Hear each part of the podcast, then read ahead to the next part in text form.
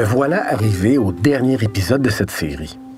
Je suis retourné voir Eric au pénitencier de Sainte-Anne-des-Plaines, où il purge toujours sa peine de deux ans. Il devrait pouvoir sortir vers la fin de 2022. Il va pas bien du tout. Il me dit avoir mal au cœur en permanence, il ne mange plus et ne veut plus prendre ses médicaments. Impossible de faire une dernière entrevue avec lui. Je repense à mon parcours dans les méandres du système judiciaire au cours duquel j'ai tenté de mieux comprendre les portes tournantes. La façon dont notre société gère ce phénomène me fait penser à une maison avec le toit qui coule, mais au lieu de réparer le toit, on met toute l'énergie à choisir le bon seau pour ramasser l'eau. La fuite d'eau, c'est la criminalité engendrée par les personnes qui souffrent et ont besoin de soins. Le seau, c'est la réponse de la société. Police, tribunal, prison.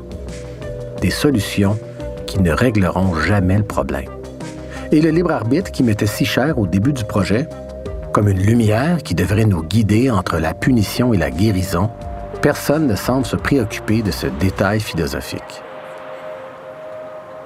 Les budgets publics, le désir de punition et de vengeance et le jugement à l'égard des personnes qui souffrent de troubles de santé mentale l'emportent. Mais juste au moment où j'avais presque perdu espoir, j'ai rencontré un homme qui, lui, en est sorti des portes tournantes. Avec lui, on va se remémorer à quel point, malgré tout, l'humain possède des ressources incroyables. Mais avant, il me reste une dernière porte à ouvrir avec vous. Je veux vous faire connaître un chercheur qui a étudié en profondeur la question de la judiciarisation et de l'incarcération des personnes vulnérables.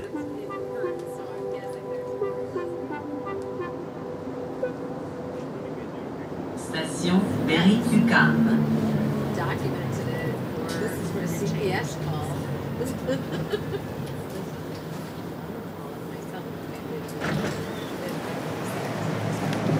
Oui, Guillaume. Salut, Ça va bien? ça va toi? Ben oui, super. Yes. C'est-tu ici? Euh, oui, c'est là, mais on peut prendre euh, l'autre porte. L'autre part? Première fois que je viens ici. C'est nouveau, non, l'édifice? Ouais, à peu près euh, 6 ans.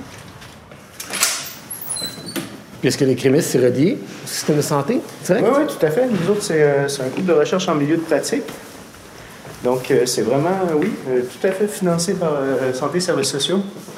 La question de la judiciarisation des personnes qui souffrent de troubles de santé mentale et aussi des personnes qui vivent avec une déficience intellectuelle est au cœur de son champ de recherche. Donc, euh, moi, c'est Guillaume Moellette. Je suis chercheur ici au Centre de recherche sur les inégalités sociales et je suis professeur associé en travail social à l'UCAM. Je suis euh, sociologue de formation, donc euh, bac maîtrise doctorat en sociologie. Depuis 2007, en fait, je m'intéresse vraiment à l'interface entre le, le socio-sanitaire puis la justice pénale. Dans mon passage au doctorat, finalement, ça m'a amené à m'intéresser à l'action intersectorielle, hein, parce que ces personnes-là, quand ils sont judiciarisés, il y a un paquet de groupes d'acteurs qui, euh, qui sont impliqués. Donc là, j'ai voulu voir un peu comment se coordonne l'action en- entre policiers, avocats, travailleurs sociaux, quand il y en a au dossier, euh, les acteurs de la psychiatrie, euh, les les agents correctionnels, comment, comment tout ça fonctionne. C'est très, très difficile. Euh, la connexion entre santé et services sociaux, Ben les services de réadaptation avec ces personnes-là. Je pense que c'est un des principaux problèmes, la coordination entre tout ça. Oui, il y a la coordination, clairement, parce que tout le monde fait, fait de son côté un peu ses affaires, mais il y a aussi un manque de volonté d'aider ces personnes-là, clairement. Tu sais, on est dans des listes d'attente énormes. euh, on arrive avec des profils comme ça, euh, déficience intellectuelle, un peu d'itinérance, euh, un peu de vol à l'étalage, tout ça. C'est pas un profil qu'on va euh, être porté à aider, tu sais. On les veut pas vraiment dans les services, puis c'est dit à- de façon à peine voilée, en fait. Moi, ça me, ça me, Ah, choque, ouais? ça me choque beaucoup. Puis moi, c'est de cet angle-là que j'arrive avec le- le- l'analyse sociologique, finalement. C'est comme société, on est en train de construire des délinquants comme ça, qu'on avait identifiés comme étant vulnérables, puis ayant besoin de soutien à l'enfance, puis qu'on abandonne, puis qu'on surresponsabilise dans le système pénal. Tu sais, ces gens-là naissent pas en étant des criminels de carrière. tu sais. C'est vraiment de ça qu'on parle. Puis les prisons sont pleines de gens qui dérangent. Beaucoup plus que de, criminels dangereux.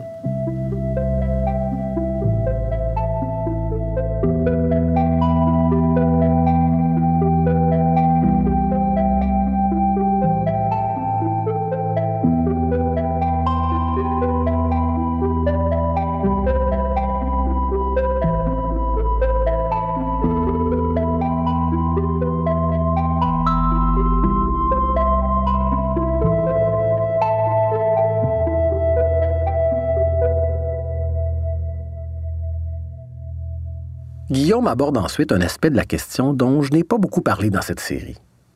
En prison, en plus des personnes qui vivent avec des troubles de santé mentale, on voit beaucoup de personnes qui présentent une déficience intellectuelle ou de l'autisme. L'analyse de Guillaume va plus loin que les diagnostics, cependant. Il me parle du profil des personnes qui se retrouvent en détention. Finalement, quand on prend le pas de recul avec les diagnostics, ben, on se rend compte finalement c'est des personnes assez pauvres, isolées socialement, qui ont eu plusieurs échecs répétés, soit à l'école, soit sur le marché du travail, soit dans leurs relations, beaucoup de ruptures. C'est des gens qui ont vécu des grands traumatismes. Et finalement, la trame commune n'est pas sur les diagnostics, mais sur les conditions socio-économiques. Mais comment on en est arrivé là? En fait, historiquement, les gens qui souffraient de troubles mentaux, on les enfermait, principalement dans des asiles psychiatriques, pour qu'on ne les voie pas et qu'ils ne dérangent personne. Au tournant des années 60, par contre, on a réalisé que l'internement systématique de ces personnes ne respectait pas vraiment leurs droits, ni leur dignité. On a donc décidé de les réintégrer dans la société, un mouvement qu'on a appelé la désinstitutionnalisation. La désinstitutionnalisation, je pense qu'il faut d'abord nommer que c'est une bonne chose comme choix de société, de dire qu'on n'enfermera plus les personnes de manière un peu arbitraire euh, à vie. Après ça, c'est qu'on ne l'a pas achevé, en fait, ce mouvement-là, qui était l'intégration dans la communauté, puis mettre les systèmes de soutien autour de ces personnes-là pour qu'ils se maintiennent dans la communauté, puis qu'ils participent même à, la communauté, puis qu'ils apportent quelque chose euh, à la société. Donc, c'était ça comme la finalité du projet, qu'on a abandonné progressivement dans les années 70 et 80, euh, notamment le outreach euh, dans les CLSC qui a été abandonné. Tu sais, avant, on avait des pratiques de vers. On peut aller voir les personnes juste savoir s'ils vont bien, tu sais c'est comme si la main gauche de l'État, celle qui soutenait, sécurisait, se reculait, prenait un pas de recul dans les années 80, puis la main droite de l'État, qui est la correctionnelle, la, sécurité, prenait de l'avant, puis euh, était obligée de développer finalement pour pallier au, retrait de la main gauche euh, des services de soutien. C'est ça qu'on va appeler le virage thérapeutique de l'État. Finalement, le virage concerne pas tellement les services socio-sanitaires que l'ensemble des acteurs du système judiciaire puis euh, pénal progressivement, on voit ben, où se retrouvent ces personnes-là plus vulnérables ou en situation de crise. Ben, ils sont plus exposés aux travailleurs sociaux, aux psychoéducateurs qui parcouraient les rues. Ils sont exposés aux patrouilleurs, aux policiers qui se retrouvent à les gérer. Puis les policiers, leur coffre à outils, ça reste quand même la judiciarisation, ultimement. C'est là que l'aiguillage vers la filière pénale se prend. Mm. Finalement, on fragmente dans plein, plein d'autres services publics et on le paye chèrement avec tous les autres acteurs qui deviennent surchargés par ces personnes-là. Alors qu'on a un système de santé et services sociaux qui est supposé de vaquer à ça. On a-tu des études sur le, coût de ça? Ce qu'on nous dit dans les études, c'est que c'est de mettre des services sociaux, ça revient moins cher que passer en cours de façon répétitive, se retrouver en, psychiatrie, se retrouver en détention. Euh, clairement, là, il y aurait des économies à faire. Pas besoin d'un doctorat en économie pour comprendre que la judiciarisation, c'est pas une solution économique.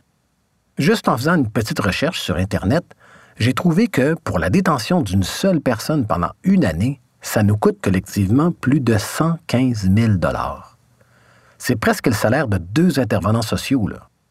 Bref, en bout de ligne, c'est d'autres ministères, les services policiers, des intervenants d'organismes communautaires qui doivent investir du temps et des dépenses supplémentaires juste pour éviter le pire. Et cette facture, c'est vous, c'est nous qui la payons finalement. Et c'est sans compter des familles, surtout les mères comme Suzanne, la mère de Eric, qui se retrouvent trop souvent seules avec le problème sur les bras. Et pendant que les rues se remplissent de gens perpétuellement en crise, on se laisse bercer collectivement par l'illusion rassurante que la manière dure, la police, la justice et la prison vont venir à bout du problème il y a une grosse déconnexion entre ce que c'est vraiment, puis ce que ça produit, puis ce qu'on pense que c'est euh, en tant que société, le système pénal.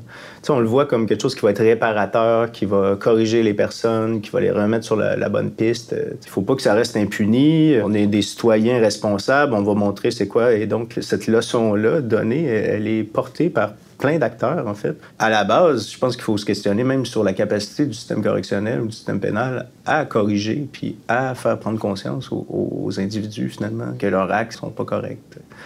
On entretient un mythe que le, système pénal peut arriver à, apporter cette correction-là, finalement, puis à remettre les personnes sur le droit chemin. Euh, ce qui n'est pas le cas pour à peu près personne qui passe euh, par le système. Puis, chez les agents correctionnels, après, quand je fais des entrevues, c'est comme, ben, leur place n'est pas ici, on est démunis avec des populations comme ça, ça n'a aucun sens. Quand j'ai fait des entrevues avec les policiers, même son de cloche, ah oui, mais 70 à 80% de notre travail, c'est de faire de la relation d'aide. C'est énorme, là.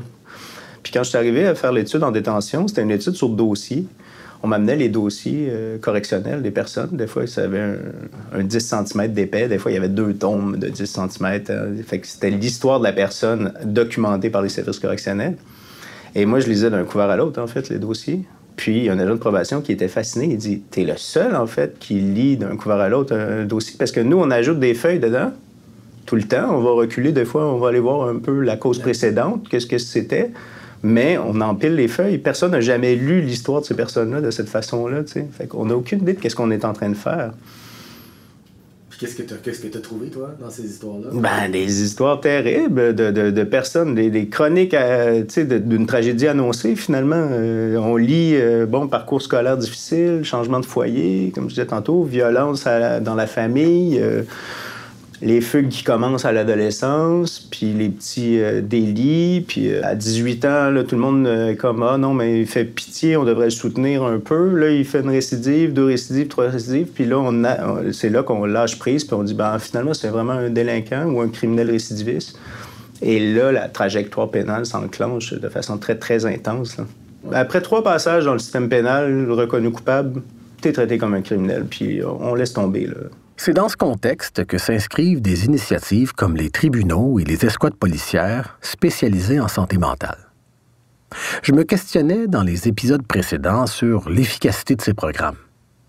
J'ai donc demandé à Guillaume, qui a participé à des recherches sur le sujet, de m'éclairer. On n'a pas le recul pour avoir le grand portrait de qu'est-ce qu'on est en train de faire. Ça marche par rapport à quoi, comme je le disais? Est-ce que ça change euh, la vie d'une personne, euh, oui, certainement. Je pense qu'il y a des, gens qui, leur vie change suite à des interventions de ce type-là. Mais est-ce qu'on est vraiment en train de se dire que c'est les modèles à suivre puis à développer partout, mur à mur, pour régler les problèmes sociaux? Les policiers patrouilleurs euh, hybrides, justement, mhm. euh, dans les focus group qu'on avait fait, qui nous avaient dit Ah non, mais attendez un peu, on veut pas que notre modèle se généralise. Nous, l'idée, c'est qu'on est là pour pallier en attendant qu'ils se mettent quelque chose en place du côté de la santé et des services sociaux. Et donc, ils voyaient ça comme un pansement temporaire sur un problème. Et les policiers de ces équipes-là, qui étaient les plus avancés finalement dans le virage thérapeutique de la police, disaient ben nous, l'idéal, c'est l'abolition de nos programmes spécialisés soit plus nécessaire. Qui soit plus nécessaire. Puis, là, quand on, si on passe à l'étape suivante du cycle, l'état thérapeute, est-ce qu'il est encore présent dans la détention? Ben, en, discours, oui. Euh, dans les faits, ce que j'ai vu, moi, quand on a fait les études en détention, c'est qu'on n'a pas les moyens de nos ambitions du tout en détention pour aider ces personnes-là. Euh, du côté des hommes, il va y avoir des services même plus axés sur le socio-professionnel. Par exemple, on va t'aider à faire ton CV. Puis euh, chez les hommes, on va avoir aussi beaucoup de programmes de gestion de la colère, par exemple.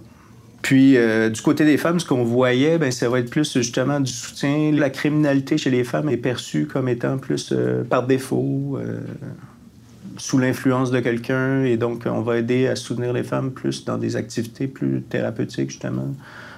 sur l'affirmation de soi, on va avoir de la zoothérapie, par exemple, on va avoir des ateliers de, chant ou de piano, des trucs comme ça. C'est pas la panacée non plus, il n'y a pas tant de programmes que ça. Puis j'ai jamais entendu une femme incarcérée me dire euh, ça a changé ma vie, euh, c'est merveilleux. Donc on est toujours dans cette tension-là dans le système pénal entre punir ou euh, guérir.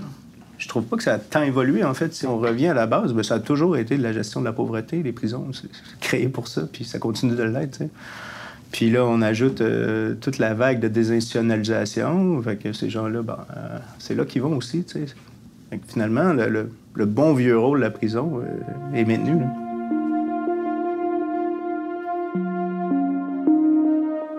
Je trouve que Guillaume m'aide tellement à mettre de l'ordre dans mes idées.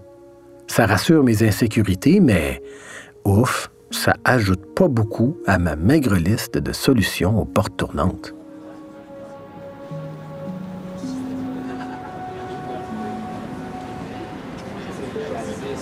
Prochaine station, Sherbrooke.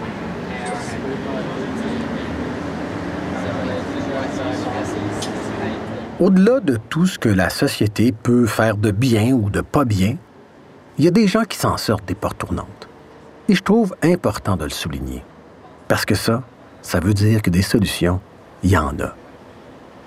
À travers mes recherches, d'ailleurs, j'ai découvert Sylvain, un homme dans la soixantaine qui a trouvé une façon de sortir des portes tournantes. Parmi les ingrédients de sa recette, il y a l'activité de karaté qui prend place chaque semaine à la palestre du sous-sol d'un centre communautaire du quartier Centre-Sud de Montréal. Station Sherbrooke. Pour s'y rendre, il faut descendre deux interminables escaliers.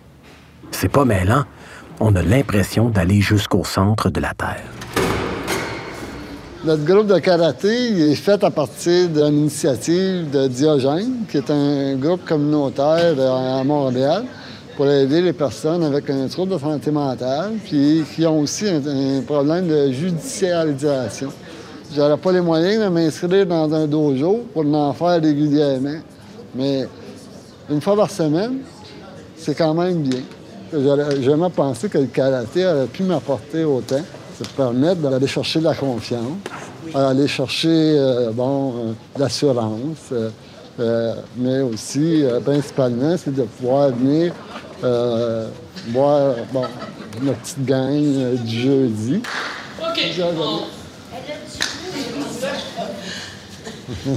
Fait que là, on a un exercice avec un ballon pour venir réchauffer sur tout le haut. Pendant que Sylvain faisait ses échauffements, j'en ai profité pour aller parler avec Mohamed, le prof de karaté, pour qu'il m'explique un peu l'activité.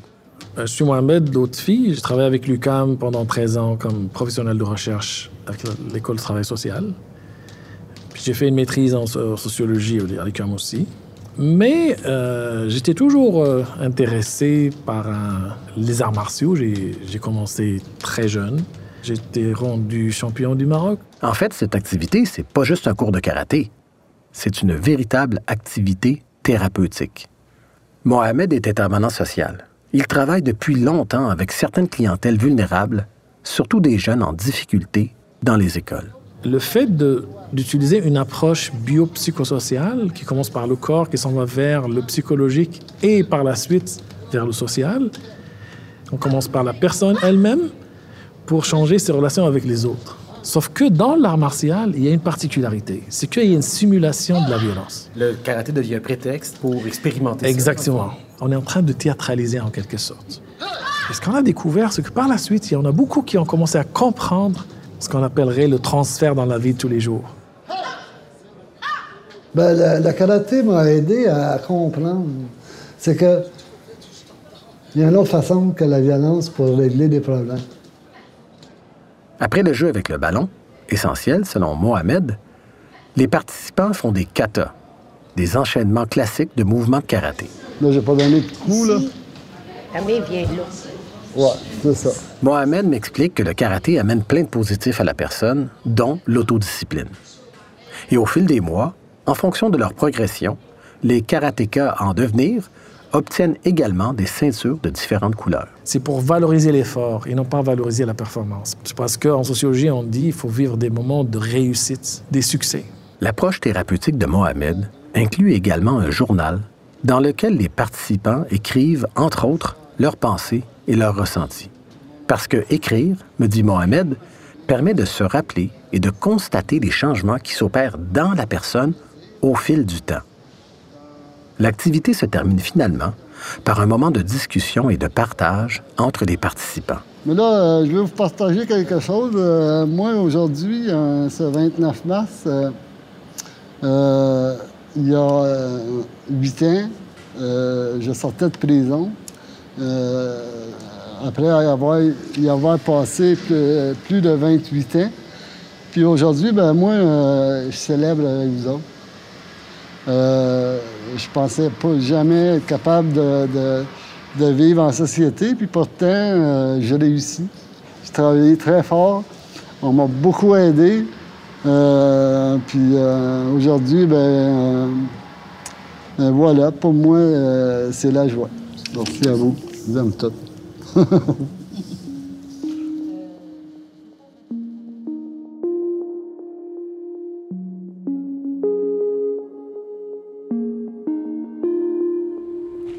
Avant de se quitter sur le trottoir, on a pris le temps de jaser un petit peu. Ce que la société euh, euh, ressort beaucoup, c'est les, euh, c'est les échecs. euh, des personnes qui, justement, rentrent dans ces portes tournantes-là, puis qui ne peuvent jamais s'en défaire. Moi, j'ai été pris par ça. Euh, mais j'ai été capable de m'en défaire au moment où j'ai été libre complètement. Salut, Sylvain! En sortant du karaté, j'ai eu envie de mieux connaître l'histoire de Sylvain. Huit ans de liberté. Si c'était Éric, je considérerais ça comme un miracle. J'aimerais aussi découvrir c'est quoi les autres ingrédients de sa recette? Station Mont-Royal. Je l'ai donc contacté et il m'a invité chez lui. Salut Sylvain! Ça va? Ça va bien? Ah ça oui? va? Good. On arrive, on est voir. Sylvain habite un logement subventionné dans un bloc appartement quasiment neuf sur le plateau Mont-Royal. A le choix, on peut passer par les, euh, par l'élévateur. Donc, ici, c'est la salle commune. Je peux écouter un match. Euh, on a accès à Internet avec, euh, avec le Wi-Fi et tout. On a souvent des rassemblements ici. euh, Avoir un toit procure la sécurité, la chaleur et l'autonomie. C'est souvent la première étape vers le rétablissement. Bon, je suis pas mal sûr que j'ai pas barré ma porte. C'est une affaire que j'ai bien de à faire. On a toujours barré mes portes, ouais, c'est ça. Bon, entré chez moi. L'appartement de Sylvain est constitué d'une grande pièce dans laquelle se trouvent la cuisine, le salon et le lit. L'endroit est remarquablement propre et en ordre. À travers la vitre de la porte patio, des rayons de soleil abondants baignent le lieu de lumière. Derrière le fauteuil du salon, j'aperçois la tête d'un gros chat qui me regarde curieusement. Un chat, tu sais, quand je suis en dehors de chez nous, là, puis je m'en viens, là, ben, je sais qu'il y a quelqu'un qui m'attend.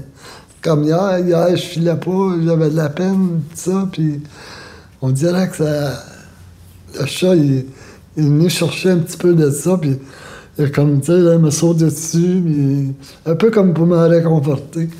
On dire, écoute, tu, tu délires, là, mais juste la présence d'un petit animal, ça m'a, ça m'a aidé à, à dire, ben écoute, tu sais, pas tout seul, tu seras jamais tout seul, tu seras plus jamais tout seul. Il y a toujours avoir quelqu'un.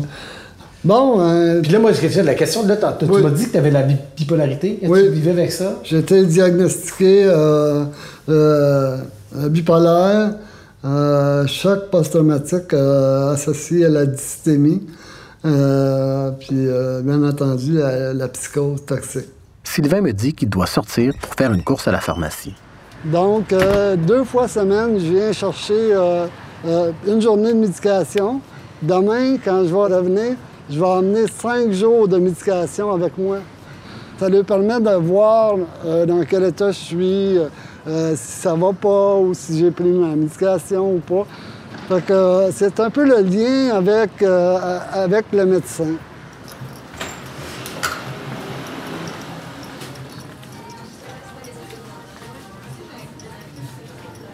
Bonjour, Madame Zoé.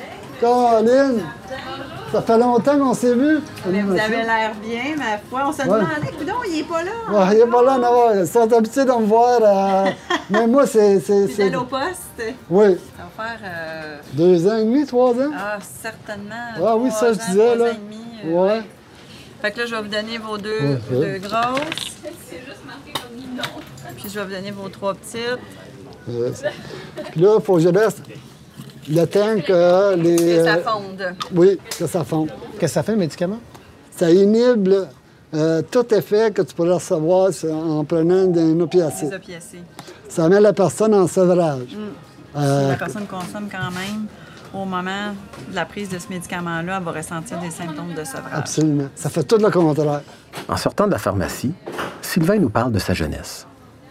J'aime mieux vous avertir, son histoire est difficile.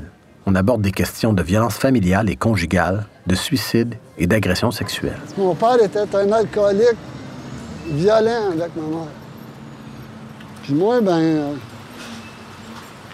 bon, je sais pas si c'est vrai ou pas, là, mais il paraît que j'aurais été un enfant euh, illégitime. Parce que quand j'étais jeune, chez nous, on était six enfants. Puis moi, il m'appelait le bâtard. Et moi, je comprenais pas ça, là. Mais lorsque je suis sorti en 2010, j'ai rejoint une cousine qu'elle est décédée, euh, elle m'a dit que son père, à elle, avait probablement engrossé ma mère.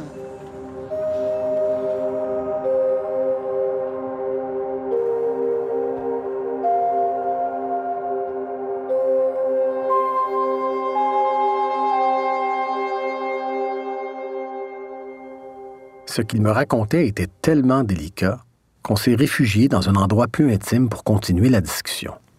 On s'est finalement installé dans un des placotoirs bleu turquoise de l'avenue Mont-Royal. Sylvain s'est allumé une autre cigarette. On ramassait les vidanges dans la ruelle derrière nous quand il m'a raconté comment il est entré dans les portes tournantes.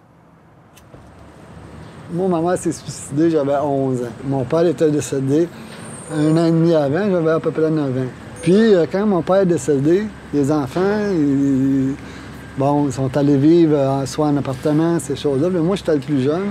J'ai resté avec ma mère.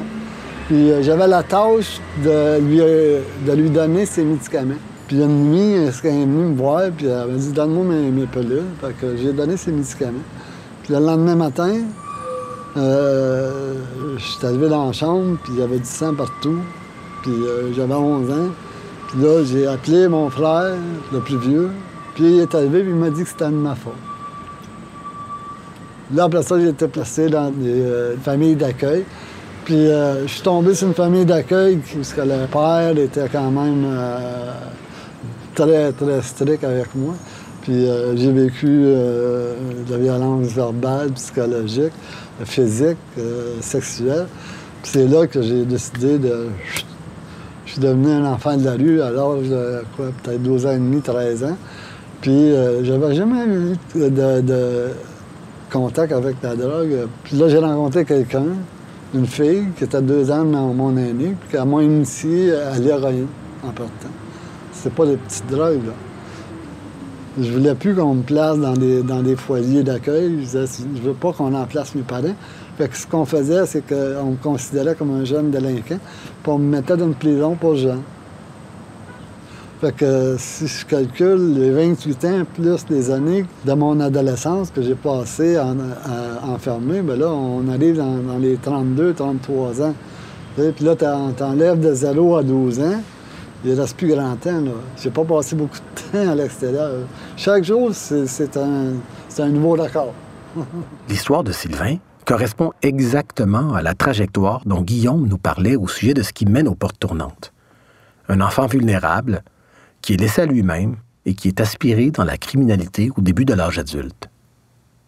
Une fois la cigarette terminée, on est retourné à l'appartement pour que Sylvain nous raconte la suite de son histoire. Des jobs, il n'y avait pas pour moi. Fait que euh, à faire des, petits délits. Fait que euh, de 13 ans à aller jusqu'à 17 ans, j'ai fait des portes tournantes euh, euh, de la prison pour les gens. Puis à 17 ans, euh, euh, j'ai fait un vol qualifié euh, avec un déguisement dans un dépanneur. Euh, C'était mes premiers contacts avec la prison des adultes. Après ça, là, j'ai tombé dans les ligues majeures. J'ai commencé à faire des vols qualifiés dans des banques. Mais il y a une fois où ça n'a pas passé, puis euh, on m'a sentencé pour 10 ans. Cette sentence a été le début de l'époque pénitentiaire de Sylvain. Pendant cette période, il est sorti de détention, mais il y est retourné rapidement. Je lui ai demandé comment il a réussi à en finir, une fois pour toutes, avec ses démêlés judiciaires. À partir de l'âge de 30 ans, premièrement, j'ai pleuré ma mère. Puis deuxièmement, j'ai commencé à travailler sur moi. J'ai repris mes études. euh, j'ai euh, accepté de faire des programmes pour la réhabilitation. J'ai rencontré des psychologues, des psychiatres. Il y a eu beaucoup d'introspection qui s'est faite. Je me suis donné une vraie chance. Sylvain, lui, a réussi à s'accepter et à négocier cette difficile prise en main de sa destinée grâce aux ressources qui lui étaient disponibles. Et pour lui, ça a été une véritable renaissance. Ben, quand j'ai quitté la prison, on, on m'a dit, euh, on te revoit d'un mois, les officiers. On dit, on te revoit d'un mois. Ben, moi, quand je suis parti avec mon petit baluchon, là, je j'étais pas sûr, moi non plus. Mais moi, il y a une chose qui était sûre, c'est que je revenais pas en prison. Donc, ça passait ou ça cassait. J'avais déjà un plan, tu sais, là. Si ça marche pas, je peux revenir en dedans, ça va être un overdose, puis on goodbye la visite. J'étais là. J'avais rien devant moi. J'ai fait des thérapies depuis que je suis sorti. Euh, entre autres, une thérapie pour les personnes endeuillées par le suicide. Ça, je me souviendrai toujours de ça. C'était quelque chose, c'était un, moment déclencheur dans ma vie. J'ai choisi de pouvoir euh, m'investir dans le communautaire avec des groupes comme euh, Diogène, Le Fil, Revive, pour en nommer que ceux-là, des meetings de temps à autre, euh, AA ou NA. Euh, puis là, j'ai choisi de gérer mes émotions. Que je suis dans la drogue, que je suis dans le sexe, que je, que je suis dans peu importe, c'est pas la réalité. Ça m'a demandé de faire confiance au temps, puis de faire confiance, de me faire confiance, puis de faire confiance aux autres aussi pour avoir l'aide que j'avais besoin, puis que j'ai encore besoin. Ça m'a permis quand même de, de, de mettre des valeurs, les valeurs que j'ai présentement euh, vraiment en, en perspective, c'est euh, mon logement, ma nourriture, puis là, ma santé. Vous prenez combien de sucre? C'est des sucres ordinaires. Ben, une petite goutte de lait, moi, je prends. Pour vous. Ah, tiens, je vais te la placer ici, ta tasse de café. L'important, c'est le matin. Je me lève le matin, je vais me brosser les dents, puis je me dis, bon, ben, on va, faire, on va passer une, belle, une autre belle journée sans consommer. Je commence comme ça. On l'entend bien, là. Même si Sylvain s'en est sorti, le combat de la sobriété et de l'hygiène de vie, c'est un combat quotidien. La décision doit être reprise chaque jour, ce qui laisse beaucoup de place à la rechute quand quelque chose va de travers. Finalement, ce qui a sauvé Sylvain, c'est une profonde décision intérieure. J'ai accroché mes gants, comme on dit, puis j'ai dit, je veux vivre le reste de mes jours libre. Les propos de Sylvain me rappellent la conférence de presse qui dévoilait une étude d'impact au sujet de l'EMIP, l'escouade spécialisée du service de police de Sherbrooke, où j'étais allé en 2018. J'avais brièvement interviewé Sylvie, la travailleuse sociale de l'EMIP, et Geneviève, une autre policière de l'EMIP. Elle m'avait dit Mais euh, il y a des gens qui, qui, qui sont euh, pas assez inconfortables pour dire oui, je vais passer à une prochaine étape. Là, Euh, fait que c- Parce qu'on peut faire un bout de chemin pour eux autres, mais après ça, le reste, euh, ça leur appartient. ça leur appartient. Je me rappelle que je me sentais inconfortable avec l'idée que tout repose sur la volonté de s'en sortir. Parce que même si c'est vrai que rien ne peut être fait sans la participation de la personne elle-même, ça veut dire que ceux qui n'arrivent pas à s'en sortir par eux-mêmes sont condamnés. En écoutant Sylvain, j'avoue que je comprends mieux ce qu'elle voulait dire. Le corollaire, par contre, c'est que pour s'en sortir, il faut que les ressources et les services soient disponibles au moment où la personne est prête à se prendre en main. Et cette conjonction des besoins de la personne et de la disponibilité des ressources est cruciale, mais ô combien difficile à atteindre. Il y a presque toujours des listes d'attente. Le témoignage de Sylvain me force quand même à conclure qu'il est possible de sortir des portes tournantes, qu'il y a des solutions. Mais ouf, quel chemin de croix!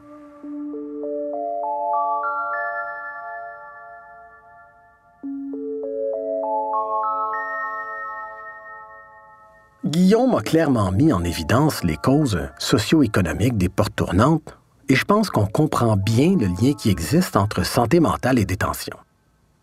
Il reste peut-être un facteur supplémentaire relié aux portes tournantes auquel je ne me suis pas encore attardé. Les portes tournantes, c'est un phénomène qui implique surtout des hommes. Environ 90% des détenus sont de sexe masculin. C'est aussi vrai pour la criminalité en général d'ailleurs.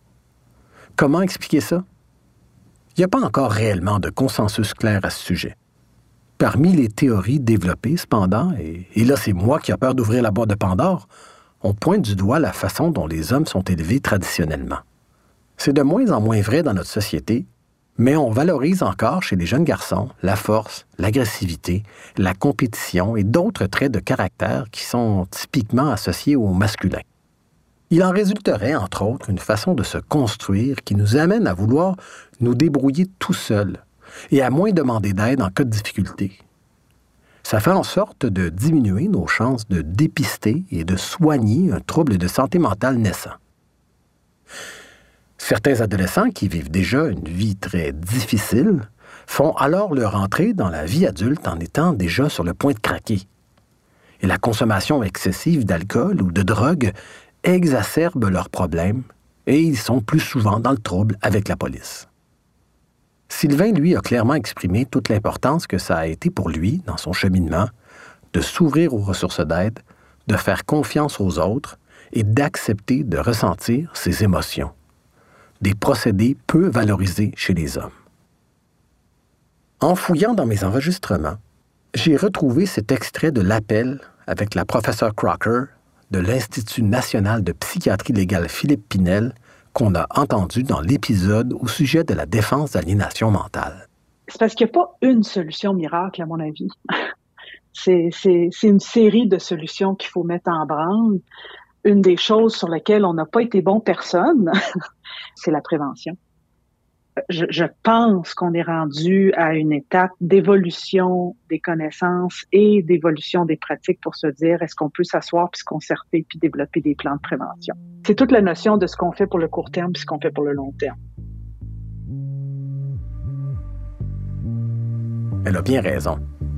Parce que on aura beau avoir les meilleurs programmes pour traiter des adultes comme Eric et Sylvain éviter de rentrer dans les portes tournantes est nettement préférable que d'essayer d'en sortir. Et que ce soit pour Éric ou Sylvain, si on avait pu et su prévenir, on n'en serait pas là aujourd'hui. Parce que verrouiller les portes tournantes, ça commence très tôt, au berceau, à la table familiale et dans la cour d'école. Pour y arriver, ça me semble incontournable de bonifier massivement les services d'aide à l'enfance de donner plus de soutien aux parents qui sont aux prises avec des enfants en difficulté, de changer les mentalités face à la criminalité et à la santé mentale, de réduire les inégalités sociales et de continuer de socialiser les hommes autrement. Pour commencer. Et je suis conscient que ce n'est pas un mince programme. Pour la suite de ma quête, c'est peut-être de ce côté-là que je vais pousser mes recherches. Mais ce sera pour un autre projet. Pendant ce temps-là, les portes continuent de tourner.